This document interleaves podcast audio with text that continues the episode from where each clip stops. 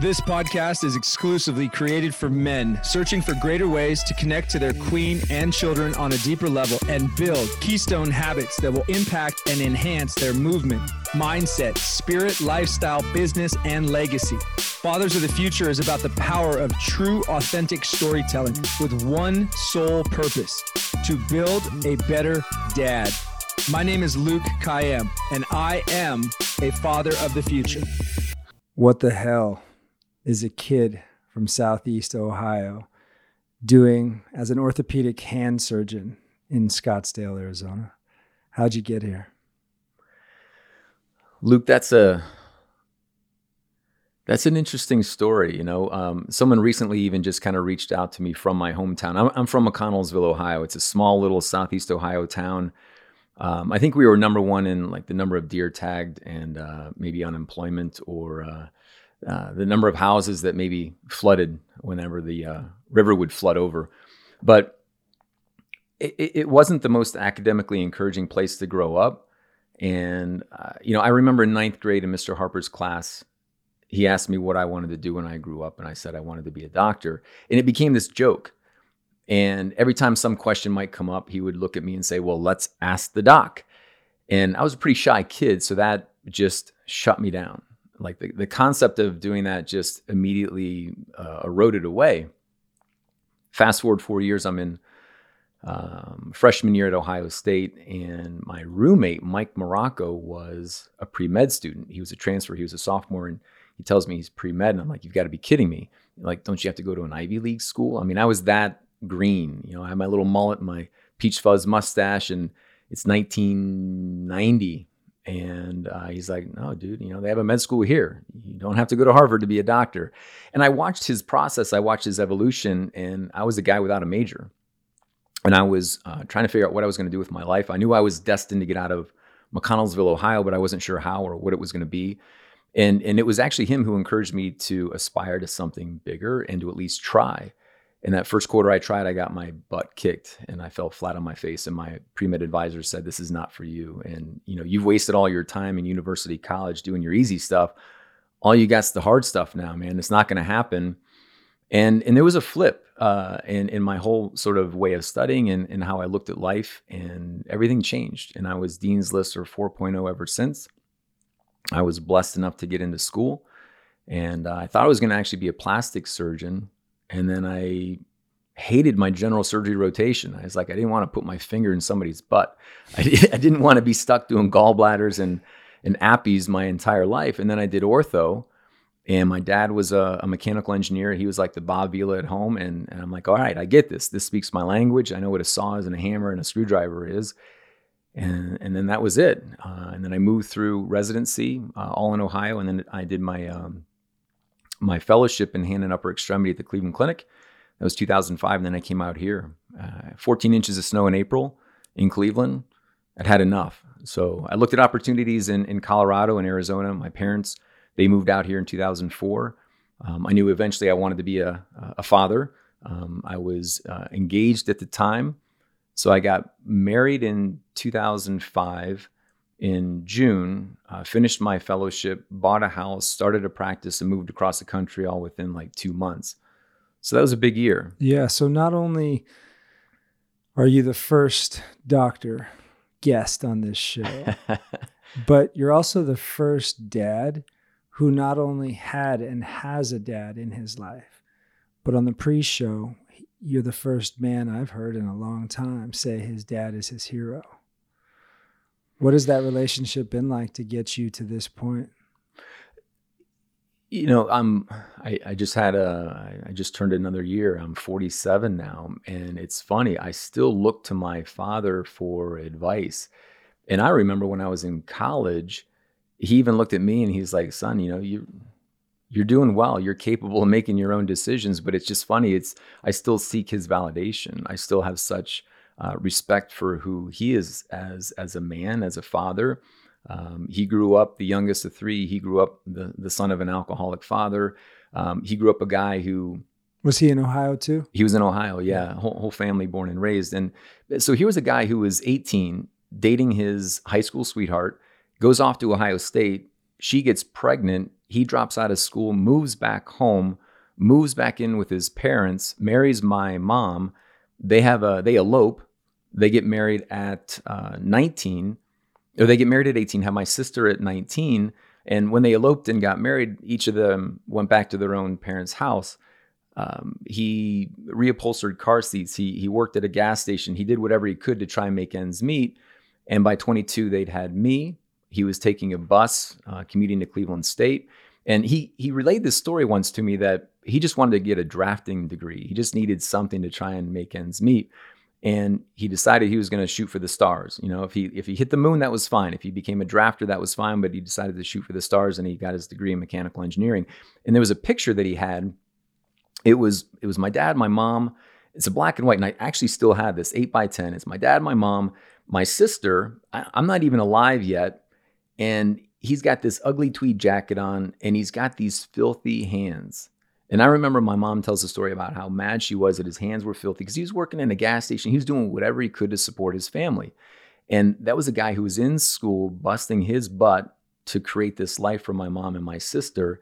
And that picture actually sat on my shelf all through college. And he would stack his little binders. Now everything's on a computer, but he would stack his binders one after the other. And that was just this, it was symbolic of his progression towards his eventual degree. And he was 26 before he got his degree. So, in, in the speech I gave uh, to announce to my family that I had actually been accepted to med school, it was actually at my grandparents' 50th wedding anniversary. So, you've uh, got some lineage of, of married family yes. members. Your your father and your mom just celebrated 50 years. Yep. Which is a very cool story. I'd love you to share that as well. They've been together for 50 years. We were celebrating my uh, maternal grandparents' 50th anniversary when I made the announcement.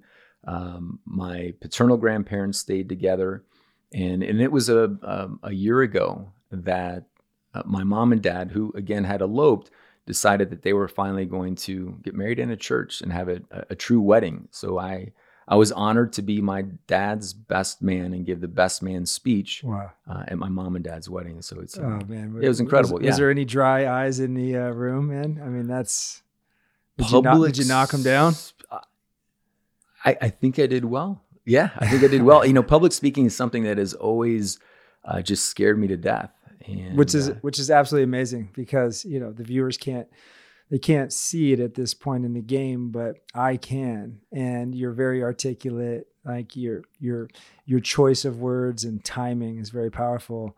So I'm very surprised by that. I'm gonna call bullshit. I don't know. Well, this is the guy who who took his freshman year speech class as a senior with a bunch of freshmen because he dropped it three times because he didn't have the balls to actually complete it and finish it. So maybe I'm evolving, but uh, no, trust me, I've got uh, I've got my cotton mouth right now. Yeah, yeah. so families who come from families or kids who come from parents of families who are married and committed and you know not the typical my parents got divorced and because of that i have commitment issues. Mm-hmm. you were falling in line between your grandparents and your parents both celebrating 50 year wedding anniversaries. Yep. And you got married uh, right at the same time that, that some big things were happening in your life. And then how soon did you have kids?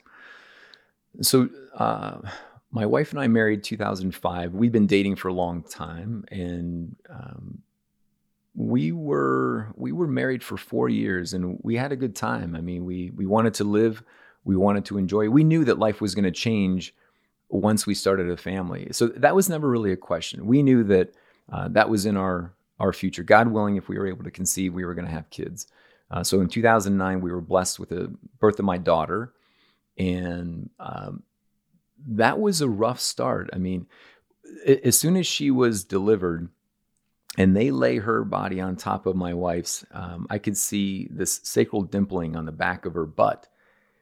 And being an orthopod, I knew that's not good, man. And and it freaked me out. So my my wife is overjoyed. I'm trying to equally uh, sharing this experience, but all of a sudden, this overwhelming fear just set over me. So, could you simplify that for the listeners and myself? So, exactly what that. Th- this was a sign saw. of possible, uh, like neural tube defects in spina bifida, hmm. and and in fact, she did. So she had a a mild form of spina bifida. Um, and she ended up having surgery at three months of age. She had spine surgery at three months wow. of age to release what's called a tethered spinal cord. So, a guy named Dr. Adelson, he's a phenomenal neurosurgeon at Phoenix Children's, operated on my daughter. You know, I'm a surgeon myself, and I might get anxious over uh, some complicated hand surgery. Here's a guy who's going to take my three month old and open up her spine and try and find the right fiber to mm. cut, but not cut my daughter's neural roots uh, that could paralyze her for life. So, I have mad respect for wow. Dr. Adelson, and she's doing fine. She's neuronormal and everything is good. And poor Jamie had yeah. to take like four times the folic acid the next time we conceived. but that that got things off to um, a hairy start. And you know, for so many people, that pregnancy is such a joyous time, and you're waiting for the um, the ultrasounds, and you get excited, and you're sending these to your family. For me, especially for my son, who came three or two and a half years later, man, there was trepidation every time we went and every time we had an ultrasound, I'm just looking like, oh my God, okay, all right, he's got a brain. Okay, he's got two arms. All right, he's got two legs. And just that fear of what if. And fortunately, we were blessed and he's he's absolutely amazing. Yeah, we had a what if with our daughter who you just saw in the other mm-hmm. room. Mm-hmm. We were on our way to Scottsdale from Los Angeles, and we were still with our LA OBGYN, and they were talking to us, and they did the first ultrasound, I think at like uh, eight to 10 weeks, somewhere in there, maybe 12. And uh, I remember it like it was yesterday. He says, hmm. hmm. you gotta hmm. hmm. And, you know, I, I, all the dads out there, like, it's up to you. You make the decision. But I went to everything. Like, I went to every single doctor's appointment my wife had, and I just left the doctors with my two kids now getting their 11 and 12 year old well check. I've always been active and present when it comes to you know learning because I want to know what what's happening. What I didn't want to leave my wife kind of hanging out there. Right. So he does the uh oh, and we ask what does that mean, and he says, well, we we I believe that it could be a stillbirth. I don't see a wow. heartbeat. The heartbeat's not there, but uh, come back in two weeks and we'll we'll check it out again. And I remember for two weeks we we have a very healthy, you know, nine month old son, but for two weeks we're just like, wow, what do we do? What do we do? What do we do? We go back and literally as quickly as he said, hmm, he goes, oh, there she is. we were like, oh my gosh. So the dads that are listening, we've all been through that yeah. what if, that uh oh, that massive pit in your gut of how can I help? How can I protect? How can I keep this little thing happy and healthy? So you felt that right away in your path as a father. Absolutely. And and I remember in in you know Jamie recalls uh, the first night we had our daughter home and I'm I'm I'm reviewing all these articles and she's asleep and she wakes up and she sees me with just tears streaming down my face and and she recalls that at that moment she knew this is actually serious and and there's something going on and you know she even had this this little like brown nevus and that combination between the brown nevus and the um, and, and, the sacral dimpling and it wasn't just one little dimple it was like a y cleft dimple it just i was running stories like crazy just like you hmm. mentioned mm. and and i remember not wanting her to have a general anesthesia for her mri and sitting in this tube with my hamstrings on fire trying to hold my my baby's ears shut so she could tolerate an mri and then eventually the surgery and wow. it th- those experiences as a physician really do mold you. I am a much better physician to kids today as a result of being a father, hands down. It's just uh, it, has been a remarkable difference. So I can empathize with you, yeah. and and I can also uh, understand where my choice of words as a physician is very important too. To leave you hanging for two weeks on the hmm, it's awful, right? It's awful. Yeah there's a lot of physicians out there that we we hear about that they go through burnout and you recently wrote an article uh, about how to uh, resist or combat some of that as a father as a husband two kids a practice, thriving practice. How did you combat burnout? Or did you burn out and then have to take some steps back? I would say the latter. You know, it's uh, uh, when I was asked to write that article, I thought, well, this is the universe. Is uh, you know, this is a cruel joke, um, and, and, I can uh, eventually get to that. But at the time I was asked to write it, um, my life as the life that I knew had burned to the ground, and I was in the midst of trying to kind of rebuild things. So, you know, one of the one of the things that I've become more aware of is I was living my life one achievement at a time, and in a way, I was wishing away time. And unfortunately, sometimes that's even the time with your kids. It was, I've got to get through high school to get into a good college. I got to get through college to get into a medical school. I got to get through med school uh, to get the best residency, to get through internship and get through uh, that residency program to get into the best fellowship, to get through the fellowship, to get into that first year of practice. And, and I was constantly just telling her that, well, you just wait. You know, once we get through this, it's going to get better. Once we get through this, it's going to get better. And it's like, when when does that ever stop? And and I remember uh, reading a book by Dan Sullivan, and he talks about, you know, there's achievers in life and some of these, uh, there are achievers in life, and some are happy and some aren't. And what's the big difference? And what he found was that uh, achievers who are able to look ahead to that horizon, but still have the capacity to measure backwards, were happier. People who could kind of look back and say, you know, maybe I wasn't the first in my class, but I graduated from medical school, or look at me now, I'm an orthopedic hand surgeon, or look what I've actually accomplished and where I am today, versus just immediately as soon as you hit that goal, they're now moving on to the next horizon. But we all know you can't reach the horizon. Once you reach the horizon, there is a new horizon. And I did that a lot. And I have to constantly sort of remind myself to stop for a moment and try and live life. And and I think that that actually did harm my relationship. And and I think that, you know, my wife probably got tired of hearing the, well, we're almost there, we're almost there. Did and, you hear it? Um, you know, Jamie consistently wanted me to live. You know, I think we had different mentalities. And, and I, I, saw a letter that I actually wrote to her, and it, it, broke my heart. It was a letter I wrote as a fellow. So this is back in you know 2005, and I, and I wrote this letter. And in in it, actually had some apologies for my work ethic, for who I was and what I was doing. And I was like, wow, there I am engaged. I'm not even married yet, and I'm already apologizing for for who I am as a man, for who I am as a creator, for who I am as a producer. And it it made me sad. My dad even pointed out to me once, he's like, Craig, you you might be hard to be married to. He's like, you push, you don't sit, you achieve, you're constantly looking to grow. And for some people, that's exhausting. And for some people, that may make them feel like, well, um, I'm lazy or, or I'm inadequate my, my wife would constantly try and get me to relax. And it was difficult sometimes to be present.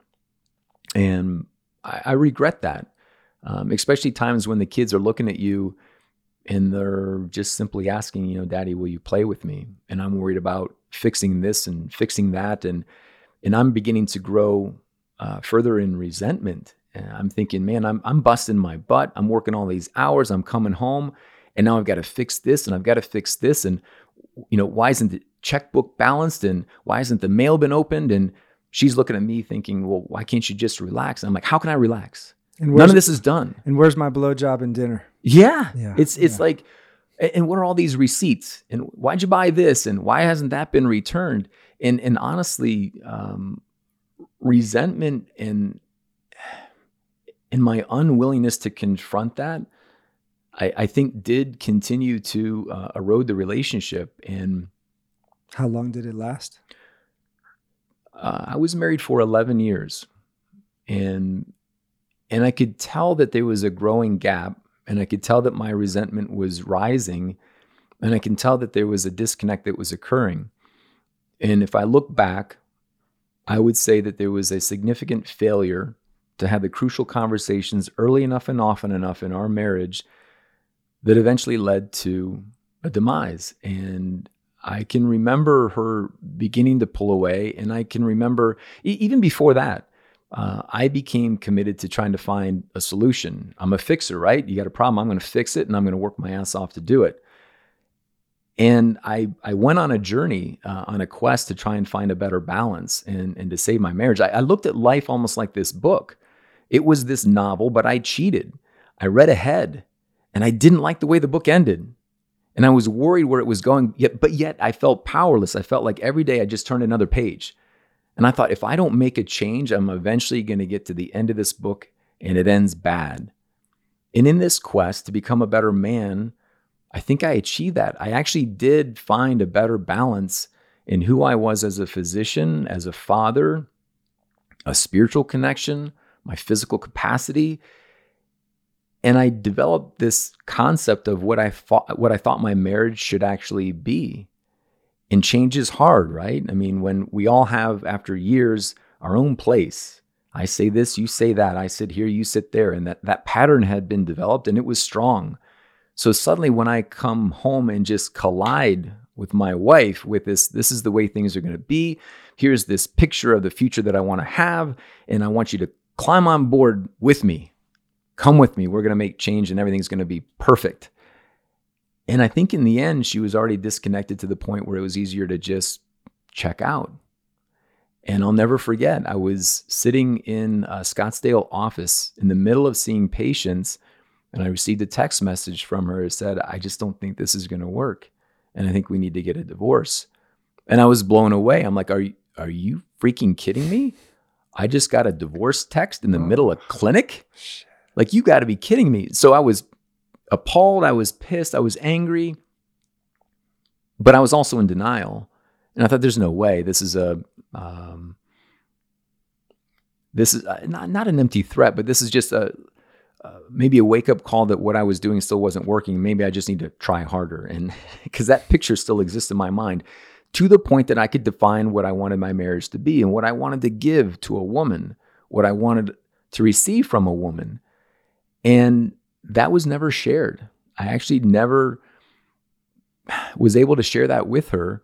Um, and prior to that text, you were doing some pretty intense things. And one of the reasons why we've been aligned, mm-hmm. and a lot of the men that, you know, you and I are, we do not have a working relationship. We have a pure friendship. And, right. uh, you know, a lot of the guys I bring on the show have been through some of my coaching programs or my crucibles, but this is just a, a real and, and raw, authentic friendship.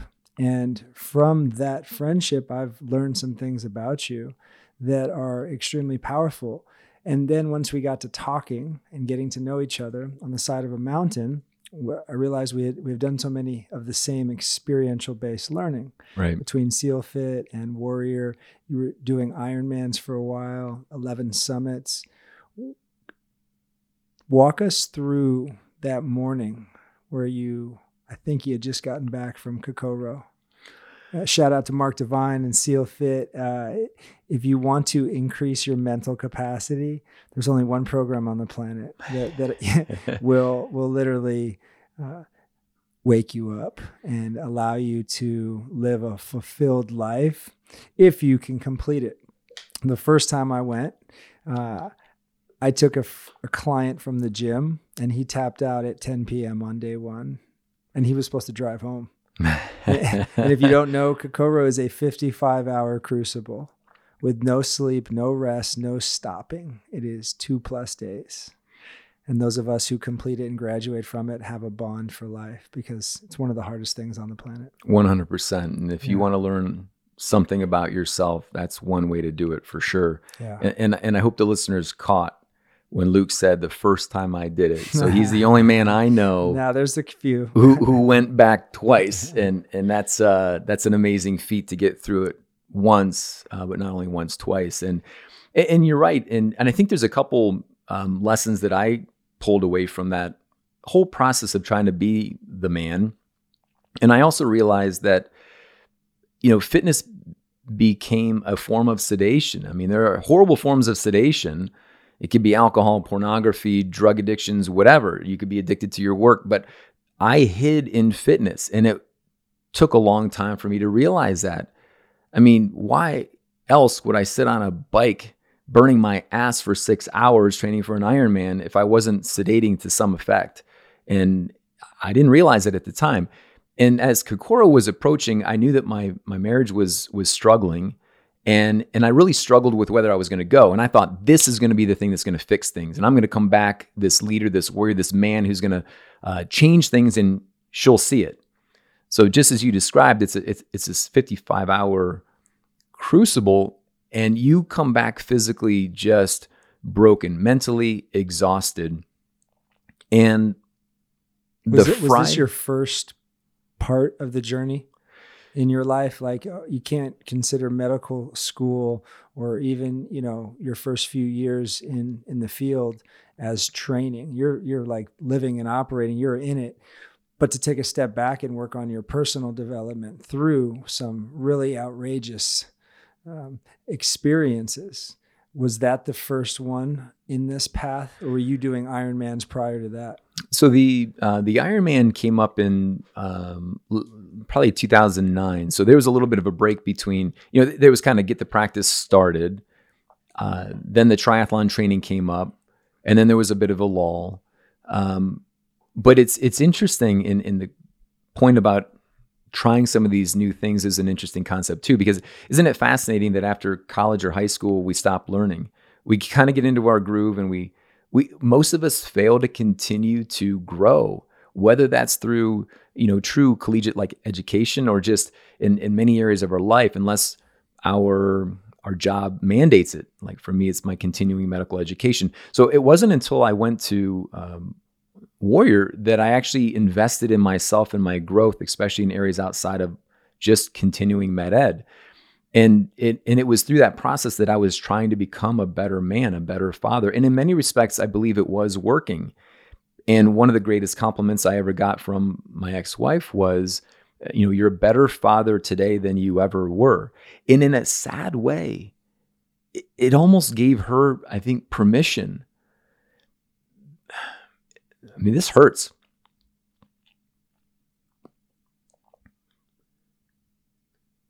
Like, I have 50% custody of my kids. And so the growth that she saw in me more or less gave her permission that she knew the kids were going to be fine.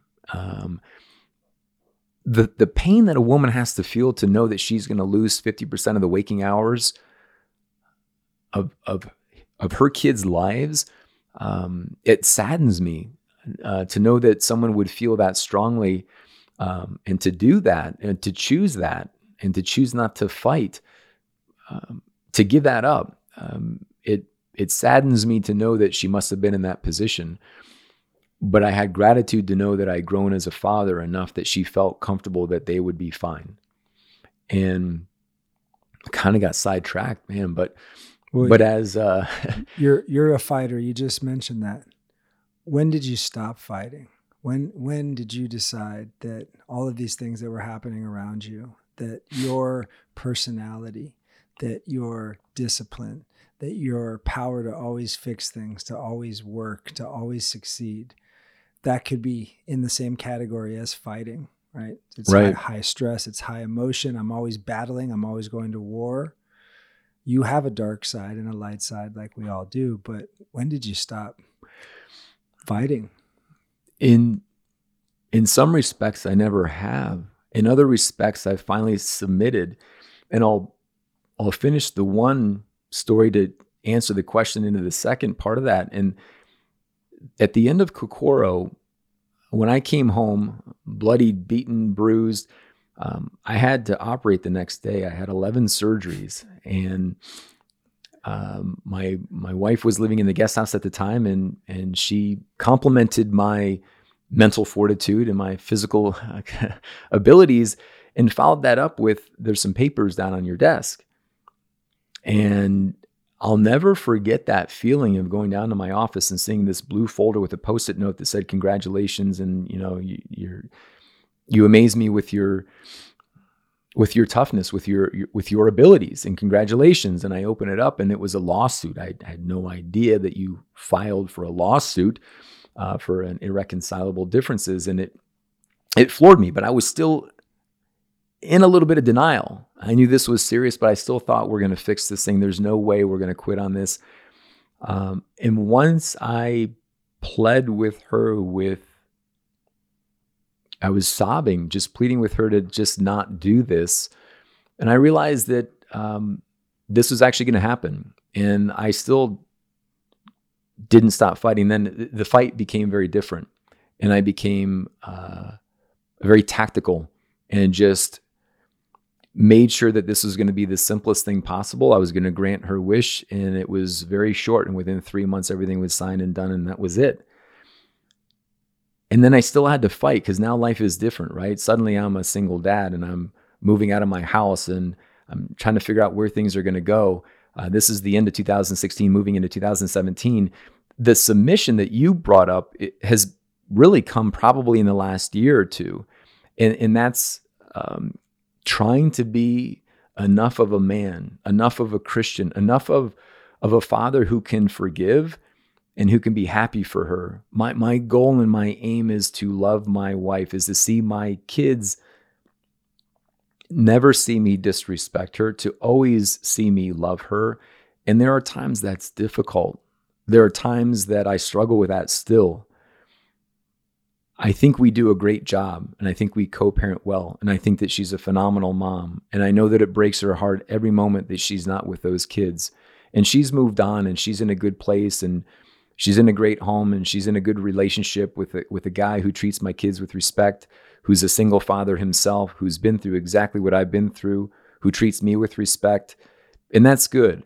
And, and the dark side of me, the angry side of me, the resentful side of me thinks, well, she didn't suffer, or this was too easy, or she could move straight from me. And, and then I was always thinking, well, she's going to regret this and she's going to look back and she's going to go through hard financial times or she'll never find somebody like me and she's going to suffer and regret this and that's so small of me to think that way. And i hate that. And every once in a while that comes up and i pray to god that i can squash that small side of my personality and just love her for where she is and for who she is for the mother that she is and for the mother that gave me these two beautiful kids. And that's all I want. That's what I want to do from here moving forward. And a friend of mine once said to me, you know, as long as your kids are alive, as long as you're alive, and as long as she's alive, you're going to be in each other's lives. So the best thing you can do is love her. So single dads out there um, who are holding on to that anger, holding on to that resentment, you know, I want you to look in the mirror and ask yourself, who are, who are you really harming here? I mean, you're drinking your own poison. We've all heard that analogy. But even more than that, you're really harming your kids. What example do you want to set, you know, for how your kids want to treat a woman or be treated by a man? Um, and you, you can do that now, but there was a time where you actually, your income dropped by 70%. That was a hell of a year. Yeah. So and your your ex wife made more money than you did. That sucked. How how, how can how can you sit here with such a loving smile on your face? You know, the experience taught me a lot. And I think that, you know, if Jamie were sitting beside me, and the beauty is she could be sitting here beside me sharing this story and sharing her side. Um, and, and I think that we're at a point where we both do uh, hold ourselves responsible for where we are. And, you know, money was an issue. And, um, and I resented her for some of the financial stuff that that happened. And I have much more grace for her now. You know, when I have a credit card bill, it's my credit card bill, it's not hers. And I still have high credit card bills, which is humbling. Some ownership there. There is some ownership, yeah. but that transition from 16 to 17 the, the business and the practice that I was in just went through a massive change. And, and literally, my income dropped 70%. And what I was paying compared to what I was earning um, was offset incredibly. And, and for anyone who's been through it, it's called a non modifiable for amount and duration uh, alimony agreement, which I thought you know, would probably be the, it was what was advised. And so there was no going back. The government, the state had no mercy. There was no grace. They didn't really care where the money was coming from, even if that came from my personal savings or I liquidated uh, any assets or retirement plans. Uh, I just had an obligation to pay that money to the point that um, I was selling assets. I was selling things that I owned to try and make alimony payments. There was this irony that I had this old 68 Mustang that my dad and I restored, oh. and I sold that car to buy a wedding ring. And then I had a 69 Mach 1, which was the car that I always wanted, and I sold that to pay alimony. Oh.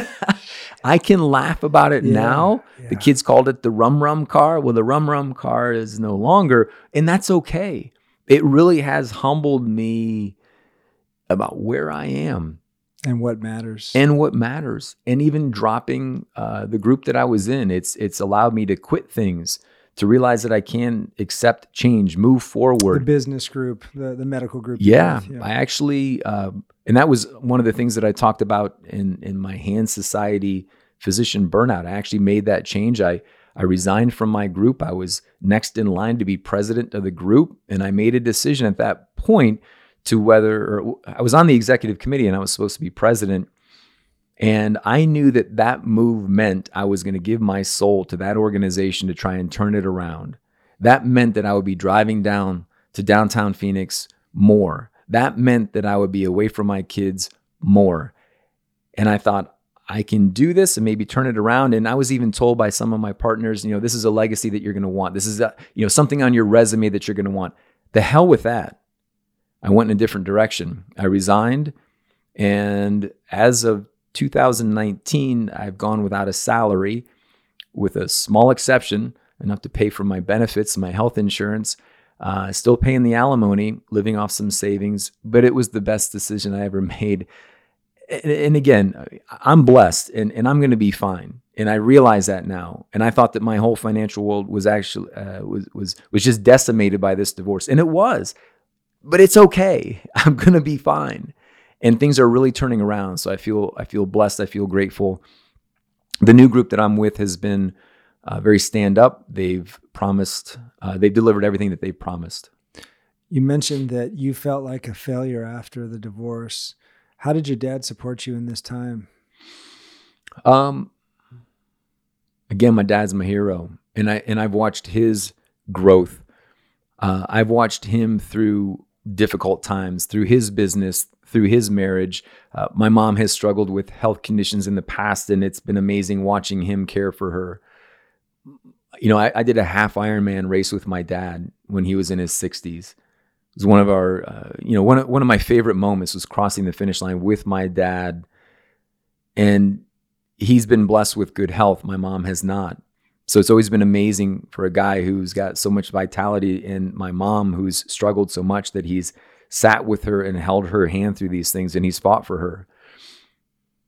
But I can tell you when I had to stand up and give that speech and it's their 50th wedding anniversary and everyone's looking at me fresh out of a divorce, I was um, I was anxious and and I was self-critical. I, I truly did feel like a failure and with tears in my eyes, my dad and I, uh, at his bachelor party the night before his wedding, uh, I disclosed that to him, and and he's he's shown nothing but love and grace, and he is proud of me for who I am, for my light, for my dark, for what I've accomplished, for my failures, for who I am as a dad, and it's it, it humbles me when he looks at me and says, "Man, when I watch you as a father."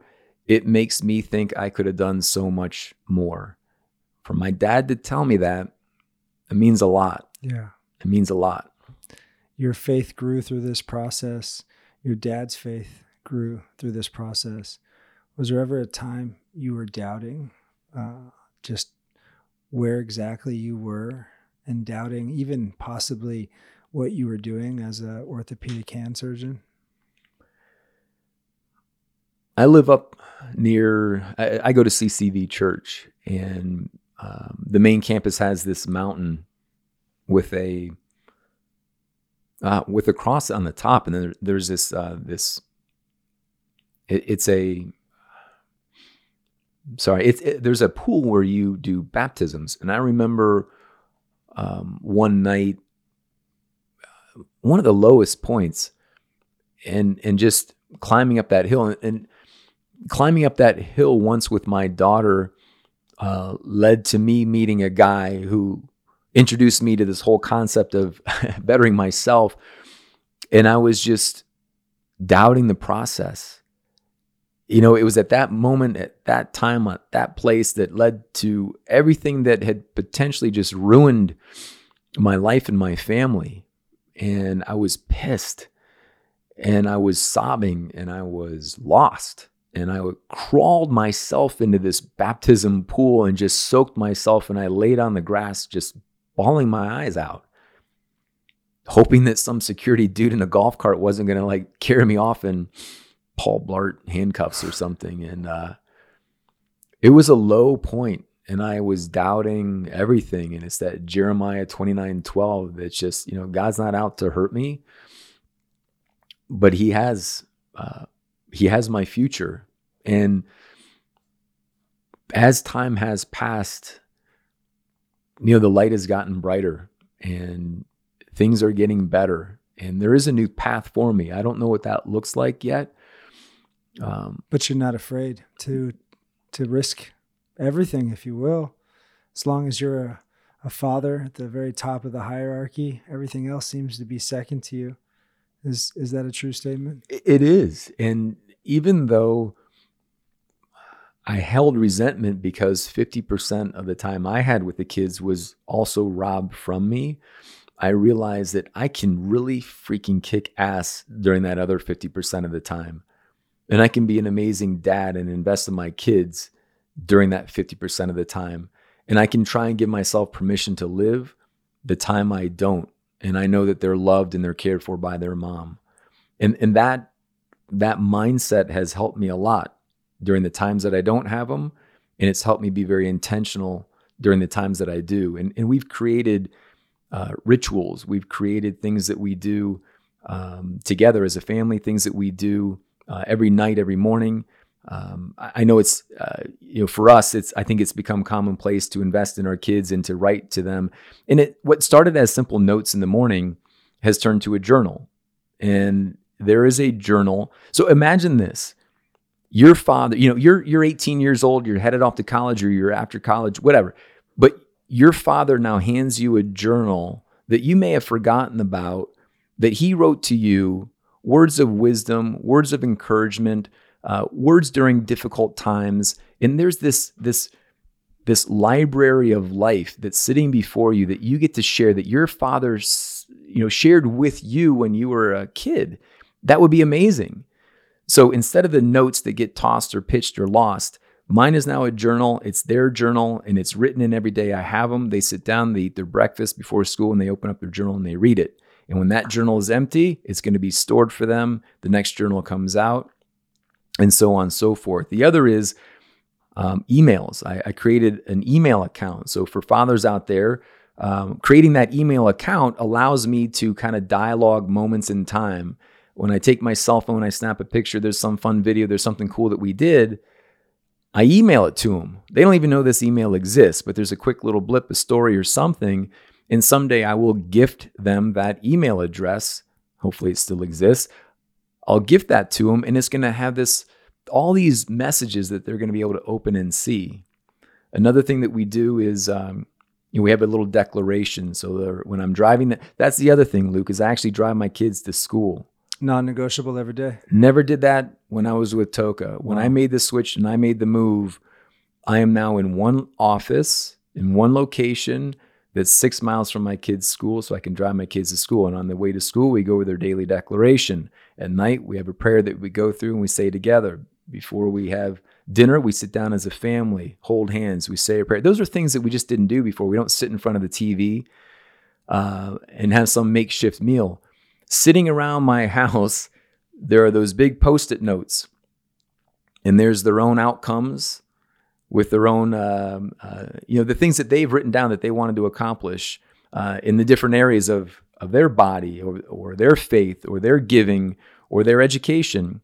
I also have these principles, and we'll sit there. We'll, we'll talk about these different principles. There's 13 of them that we read through, and on on the other wall is a holistic questions. And I believe it was, last name is Ford, but she wrote a book called The Right Questions. It's a great book. And that book just gives you pause and, and it creates sort of a black and white um, sort of dichotomy between experiences in life and which one are you going to choose. So we, we use this as a tool at night sometimes while we're eating dinner to just stimulate discussion. And, and all those things together um, have, I think, sealed an incredible bond. And it's allowed the kids to come to me with hard subjects and hard topics that break their heart and break mine, but at least I had that dialogue. And I've been asked before, well, why do they come to you? I'm like, I like to think it's because I've invested in them as a father that they have the courage that they can say whatever they want. And one of the powerful things that we do, and you know exactly what I'm talking about, is a walk and talk. It's very difficult sometimes at the dinner table. It's very difficult sometimes to sit across from one another as a child and to make eye contact and have that dialogue. But man, when you, there's something about going on a walk through our neighborhood, holding hands, staring off into the trees, and that ability to just talk. And the dialogue flows free. And they're able to get things off their chest. And I do the very best I can to give them honest answers, honest answers that sometimes hurt. But the walk and talk has been an incredible tool as a father for both my kids. We do them together sometimes, we do them individually sometimes. And they'll ask me, like, Dad, can we go on a walk and talk? And that's awesome. Yeah. So if, if you're hearing anything from what Dr. Craig is saying, it is invest in your children the same way you would invest in a home, invest in a business, invest in your physical fitness. It takes time, it takes quality time, and it often takes new tools. Dr. Craig just gave you a list of tools to use. And I'm actually going to be uh, shifting from the post-it note game as our kitchen door is just about full because the dog now is tearing them up and they've lost a little bit of their power. And I'm going to go to the journal model. And, and just from having, you know, three generations of uh, information and content from my mom and from my grandmother. I even have some love notes that my grandfather was writing my grandmother, you know, by uh, ship mail back in the late wow. 30s from Beirut, Lebanon to Los Angeles when they were still dating. And those are the tangible assets that when we are gone, that will live on for a long time. When we go, they're not going to look at our phone. They're not going to go through our texts. They're not going to go through our emails, our websites, our apps, right? But if you have something that you have spent and invested time on to leave to them, it's it's such a powerful tool that so many dads are missing, right? Like I work with men who are fathers and most of them are are high profile, high producing, uh, highly active men who do one or two things really well, but they all have the same challenges uh, connecting with my kids finding more activities to do you know doing more than just going out and bringing home the income to live in this nice house or to drive this nice car. And when you dumb it down the other day we're playing in the backyard. We don't have a pool. We we moved into this house a decade ago. And we love our neighborhood love the community you know, we, we bought a great house at the right time, didn't come with a pool. And we're in the backyard and we are playing on a Saturday with the hose and the slip and slide. And the kids are dying. I'm dying. And my wife's inside cooking. And I look just, I just photographed, right? The the everlast photograph with my eyes, not with a camera, not with the phone, but just with my eyes. And I was like, we don't need anything but each other. And the investment of time and energy and space, right?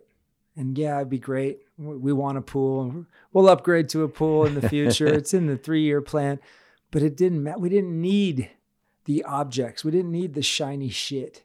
We didn't need anything to have fun. And it's in my bio. I talk about it all the time. A successful day for me is being able to get my kids to laugh and the other morning, I had them both just dying at 7:30 in the morning, doing some funky ass chicken dance in the kitchen, right? Pretending to be a chicken while I'm cooking eggs, and I they they just started laughing, and I was like, "Got it. My day is gonna be fantastic." Doesn't matter what else comes. I made them both laugh. You won the day. I won the day. yeah. Yep. Loving again, being capable of, of loving and giving, sacrificing your own emotion and possibly even your ego. You were able to eventually do that. Did it take some time? Yeah, I I um I had no interest. I I was kind of holed up and during that first probably half year just just kind of hold up just trying to figure out where I was and you know what I was doing. And over the last you know two and a half three years you know I, I've been able to recognize that uh, I'm I'm to be okay. And I'm not scarred, I'm not broken, I'm not incapable of giving love or or receiving love. And it's been interesting for me uh, to to want to do for others some of the things that maybe I lost that initiative for in my marriage and I've been able to kind of critically look back at some of my actions and learn from those. I mean, ultimately, that's what we want to do, right? Statistically, a second marriage is supposedly more doomed to failure through divorce than the first. And I, I certainly never want to take the experience that I went through, assume that it's all her fault. I'm this perfect person and everything is going to be great. So it, it truly has humbled me and it's highlighted areas where maybe I did fall short or I could do better. And, and overwhelmingly, I, I think, and I think this goes for a lot of a lot of men, a lot of married men, that conversations are so important. And it's not something that I have 100% figured out. And it's easy to hide. It's easy to avoid those. And I would encourage men to not only have those conversations with their kids, but geez, I mean, walk and talk with your wife too. The sooner you can get that out, then the resentment erodes away. I mean, you're on the right track. That stuff continues to harbor and it just it, it just sucks your soul. So that's probably been the biggest revelation for me is is to make sure that I can communicate effectively. Tim Ferriss talks about the ability to have challenging conversations directly reflects how much success you're having in life. And the more successful people in the world, talk about the, the billionaires, the high performers, mm-hmm. the professional athletes, the biohackers, they have an ability to not focus like this conversation that is going to be uncomfortable, the pit, as I often explain it. Whether it's a cold call, or you got to call a principal or a coach, or you got to call an attorney, you got to call your wife, your ex wife, like those conversations that make your stomach sort of clench, the ability for you to be able to have those and do those more often literally will skyrocket your success because then you're not fearing the conversation. You're not fearing the unknown. You're not hesitating and waiting so that the stress builds and lasts. And I put it into perspective with my kids and get home from school and they don't want to do their homework and they want to watch TV for an hour. Well, what at the end of that hour, they want 15 more minutes. And at the end of that 15 more, it's like I struggled with procrastination. It's the cousin of death. It's like it literally, you wouldn't know it now from what you know, right. but I struggled with it to the point where when I see it, when I see it in my kids specifically, when I see it in clients I work with, I got to call them out on it. And just being able to have those really open dialogue conversations, the tough conversations, uh, has literally allowed me to to not fear the tough conversations that you got to have. The conversation with your wife of like, hey, our sex life is not jamming right now. Right. And it's not all about sex, but there's a connection level. So that she can reply back with, well, that's because you're letting the kids sleep in the bed with us at night. And there's four of us in a bed. And then my rebuttal is, well, what happened last night? And she says, I was on my period. Like those conversations are the realness and the raw, rawness that allow you to grow and the people who hide it and keep it in their pocket and you know let it just stack night after night and year after year those are the ones who struggle the most. And I know I'm capable of them. I have them every day. I mean, I'm the guy at work seeing patient after patient after patient, having a very candid conversation about their healthcare. Sometimes tough love, talking to them about what they're doing or not doing that's going to promote their success or their own failures. I'm having hard conversations. I know I can do it, but it was amazing that I would go home and fail to have the conversations with the person that mattered the most or the people that matter the most. It, it always troubled me that I I gave so much and worried so much about the patients I was treating and then somehow failed when it came to the people that mattered the most and those tough conversations. Yeah. And with the kids, especially, you know, um, I share everything with my kids, you know, sometimes maybe a little too much. And I, have become a little more reserved in mm-hmm. that. Mm-hmm.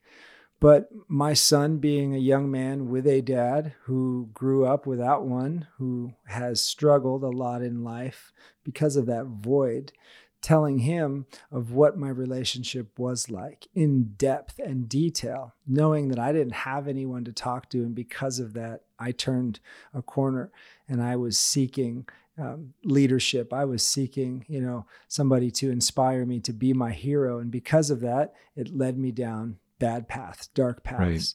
And he never has to experience that.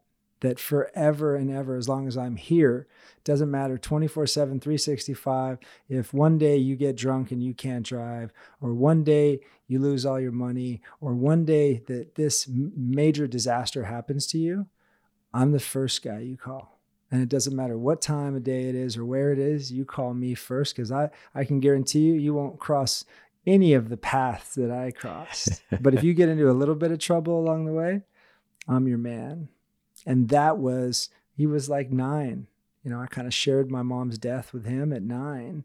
And most people would be like, you're not supposed to, right? You're not supposed to. But who the fuck right. wrote the book on how right. to parent? Right. I learned because I didn't want to be the dad that I had. Uh, I've got a note, and you've written a few notes to your family as if it was your, your last day on earth. And I, I have a note that I wrote that simply says, I am the man, husband, father, and leader that I always wanted in my own life. And if I play that in my head when I don't want to go play basketball, when I don't want to go to the movie, when I don't want to get up to go and pick up my daughter and carry her from her shower to her bedroom, when I don't want to play hide and go seek, I just think about that simple statement. And when I say no, when I resist that, I'm not living hmm. that code that I wrote about my own declaration. So to hear you have these tools of you're empowering your kids to right. learn about success and failure, about loss and about love and about how, you know what? It's not you're not going to have a dad who celebrates his 50 year anniversary with your mom, but you got a mom and a dad that love you. Right. And even though that we are not together, we still and always will love each other. And because of that love, you're here. Being able to say it like that is so much better than, oh, I fucking hate that bitch. Your mom is a lying psychopathic. Like, and that that's a reality for a lot of people. Uh-huh. Right? Like, yeah. I, man, to to to think that you could go either way regardless of what the woman did or what what the divorce was about or the income that that she is now receiving from you and the work that you've done it's it's never the right way to go down that path. No. And for that's something that they never need to hear or experience. It's not going to change and trust me that that that's small person that i referred to that that victim and, and that's um, sort of a racket that I would run sometimes. Is I'm going to victimize myself and vilify her. Eh, that that would want to somehow, you know, when when your daughter's crying and looking at you, saying, "Why can't we live under the same roof?" or "Why can't we be together again?" and trying to come up with a a good, honest answer to help her explain, versus just putting it off on their mom or or or vilifying her and saying because she left, because she quit, or whatever. it doesn't serve us. No. And it doesn't serve her. No. Um, and thankfully, both of us, um, Jamie and I, have both been, um, I think, great parents from that standpoint, and we we protect them, uh, but are honest with them, and we do have hard, candid conversations uh, just about that, and and we've even sought help and had some counselors kind of help us through that. And what I learned most out of that was that I was afraid to use the D word. I was ashamed. And in the beginning of our our divorce, I couldn't use the word. And it, it was so awkward. And this counselor just starts spouting this out when the kids are like, Well, why can't we live under the same roof? Because your parents are divorced they're not going to live together again. And I'm just like, oh my gosh, I can't believe she's saying this. And they're going to freak out. And I'm getting all uncomfortable and beginning to fidget and twitch in my seat. And I realize that she's having those conversations that I was incapable of having. And it was such a moment of weakness, but a moment of clarity in how I need to show up as a dad. So I'm not creating this confusion or delusion that someday things are going to change and everything's going to go back to the way it was. No, it's we will persevere and we will make the most of this situation. And you are fiercely loved by mom, by dad, by everyone in our family. And we will work together to create the best co parenting relationship possible. I, am blessed that, that I have that. And our counselor has even said, I've got parents who can't walk down the same hallway, but you guys sit here together committed to trying to be the best parents that you can be. And she's like, it's such a breath of fresh air. Yeah, and I'm powerful. grateful for that. Yeah, real powerful. I'm a big reader.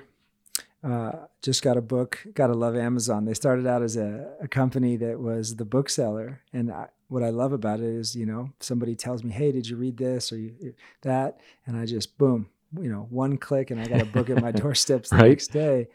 But I've become truly this version of myself in the past decade, specifically the past five years, from from spending a, a, minimum of 30 minutes a day reading and understanding that I don't know everything about a relationship and a marriage and love. I was just uh, recommended The Art of Loving by Erich Fromm. And I'm going to read just a, a simple chapter, excuse me, a paragraph in this. The first step to take is to become aware that love is an art, just as living is an art. If we want to learn how to love, we must proceed in the same way we have to proceed if we want to learn any other art, like music, painting, carpentry, or the art of medicine or engineering. What are the necessary steps in learning any art? The process of learning an art can be divided conventionally into two parts. One, the mastery of the theory, the other, the mastery of the practice. If I want to learn the art of medicine, I must first know the facts about the human body and about those various diseases. When I have that theoretical knowledge, I am by no means competent in the art of medicine. And really, what I get from mm-hmm. that is just because you're in love in the term, or you have a relationship where you tell someone you love them, it is a never ending work of art to continue to love that person, to love yourself, but to love that person. What are you reading right now? Are you strictly audible because the amount of time that you're ripping people's hands open and how do you get it in? What are you what are you extracting right now in terms of knowledge and information and content? You know, I'm a I'm a huge Audible fan and it, it has opened up my ability to to uh, to consume content, um, whether that's uh, hiking the mountains, whether that's um, in the morning commuting. Um, that's been my my my biggest gift. Um, there was a time where I wasn't reading anything. Again, that growth was stagnant. It was the minimum. It was reading my hand journals or whatever, and um, I've gone through a, a, lot of books. The one I'm actually reading right now is called Atomic Habits. And that book kind of reminds me of the description you gave with your kids and the letter that you wrote to your father. And and that is that it it isn't just really a habit of okay, I'm going to show up and I'm going to do this and do that with my kids. It has become a way of being for you and who you believe yourself to be. So instead of just simply saying these are the habits that I'm going to do every morning, It's more of a who do I need to become or who, who do I believe myself to be? And these happen to be the habits that help reinforce that. Writing a note to my kids is a task, it's a habit, but it's in alignment with who I want to be in my way of being as an incredible father of the future. So I, I, that was one thing that I immediately kind of keyed in on when you were talking about the letter and how you perform, and that is your your essence. That's your way of being. So uh, that book is a great book, and it truly kind of breaks down, you know, these goals into not not just accomplishing that goal, which I talked about at the beginning of the podcast on how I was moving from sort of target to target or goal to goal or horizon to horizon, but but now more trying to become who I believe myself to be or who I want to be uh, as a person moving forward. And it's a never-ending journey. You know, I this message, this platform, this movement really is about not just becoming a father of the future, not just becoming a kick ass dad, not just playing with your kids once, but making this a consistent lifelong habit, knowing that as our kids age and go through different transformations, we must continue to go through those transformations. And the way that I've connected with my kids in the past is not going to be how I connect with them in the future. And understanding those variables and understanding this lifelong commitment, like anybody can have a kid, but it takes a real man to become a father. Amen. My brother Dr. Kraig Burgess, I cannot thank you enough for taking time out of your busy schedule to come here. Where can the people find you between social media and your website? And if for some reason, like my son, somebody breaks two fingers in one basketball season, how can they get a hold of you and how can they find out where you're at? Um, well, Luke, thank you. You know, when you uh, when we were communicating the other day, and you you asked me, "Hey, when are you going to come down and get on my podcast?" I was um, number one, humbled. Number two, then nervous because I'd never done a podcast before. This first and one, first one. Oh man, you knocked it out the park. Uh, well, I yeah. appreciate that. I just I, I wanted to uh, I wanted to do well for you, and I wanted to do well for your listeners and the fathers out there. So hopefully, um, maybe my story might help someone who is struggling as a single father or struggling with the concept of divorce or has gone through it. Um, as far as finding me, uh, I'm now comfortably uh, a partner in Ortho Arizona. So um, Ortho Arizona has a, website, orthoarizona.org. Um, my practice is up in Glendale, Arizona. Uh, Instagram is kraig.burgess, that's K-R-A-I-G dot Burgess or Dr. Kraig Burgess. Uh, also on Facebook as well under Dr. Kraig Burgess. Yeah. Uh, one last thing I'd love to ask you. The position that you're in as a doctor, as a surgeon, as an orthopedic, uh, it's a very hush hush, don't discuss kind of environment. Based on this podcast alone and just what I know of you, you've really opened up about being vulnerable. But because of that, you've also said that that's helped you become a better doctor. How, how, how come there aren't more men, specifically medical doctors, men, fathers, who share anything with the world that's happening around them. And this probably has something to do with the the burnout that you wrote about, right? Right, not being able to have a platform to speak of, but how how has becoming vulnerable become a superpower for you? You know, it's it, it's amazing, right? I mean, when you when you look at physicians, we are human. We have problems, we have struggles, but by and large, society doesn't necessarily want to think about that. They want to assume that they're doctor is on point. When they show up for surgery, they're on point. They don't want to know that they were up all night because their kid was miserably sick. They don't want to know that they just did Kokoro. They don't want to know that their wife just asked them for a divorce. They don't want to know that they're miserably depressed or going through uh, some major financial crisis, whatever it may be. We're, we're supposed to be perfect. There are no sick days. I've operated with IVs in my arm, dehydrated with a fever, taking medication to keep me from vomiting. There's this expectation that you better show up and you better get the best. There's not a lot of grace for being wrong. Um, and that creates this pressure. And I think that pressure boils, and you give so much of yourself that on the way home, it's kind of like the last thing you want to do is have another conversation. You've just solved 40 people's problems and you don't have much more to give. And that transitions into the home where you don't have a lot to give or you're not calling your own mother on the way home or your best friend who you haven't connected with because you're just zoning out. And it's interesting because this the change in practice, the loss of my marriage, being a single dad has humbled me a lot. Going through the process of being vulnerable has made me realize that, you know what, I'm not alone. It's also made me realize that if, if a patient can't connect with that, with me in, in, in all of my light and dark, I'm not the physician for them.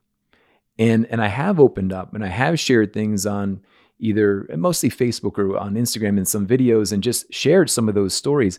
And I can't tell you how many patients have actually come to me and said, Thank you. Thank you for actually being vulnerable. Thank you for letting me know that you're actually human. Or I love seeing what kind of dad you are. So it, it really has um, allowed me to be me and to stop apologizing for who I am, who I was, and, and, and who I will be in the future. It's it's a load off your shoulders, and I would um, I would encourage other other professionals who feel the similar pressure, and certainly other physicians uh, to maybe question that story uh, because there are other possibilities. Well, we thank you for opening up. Dr. Kraig Burgess, you are unapologetically authentic. And, and because of that, you know, I, I look at you across this table um, with an open heart and an open mind, just knowing that there are men out there like you that hold this title of, of father, whether they have an MD attached to it or not. And because of that, we can all learn from you and from your experiences. So I thank you for for being here today, my brother. Luke, I'm humbled. Thank you very much. Thank you guys for being here today with all of love, gratitude, and appreciation for taking the time to listen to this message. If you received value, from the Fathers of the Future podcast and this experience. All we ask in return is that you subscribe to the podcast, that you share it out. If you know a doctor, a husband, and a father, or someone you know is all three of those things, directly send this to them, text them this.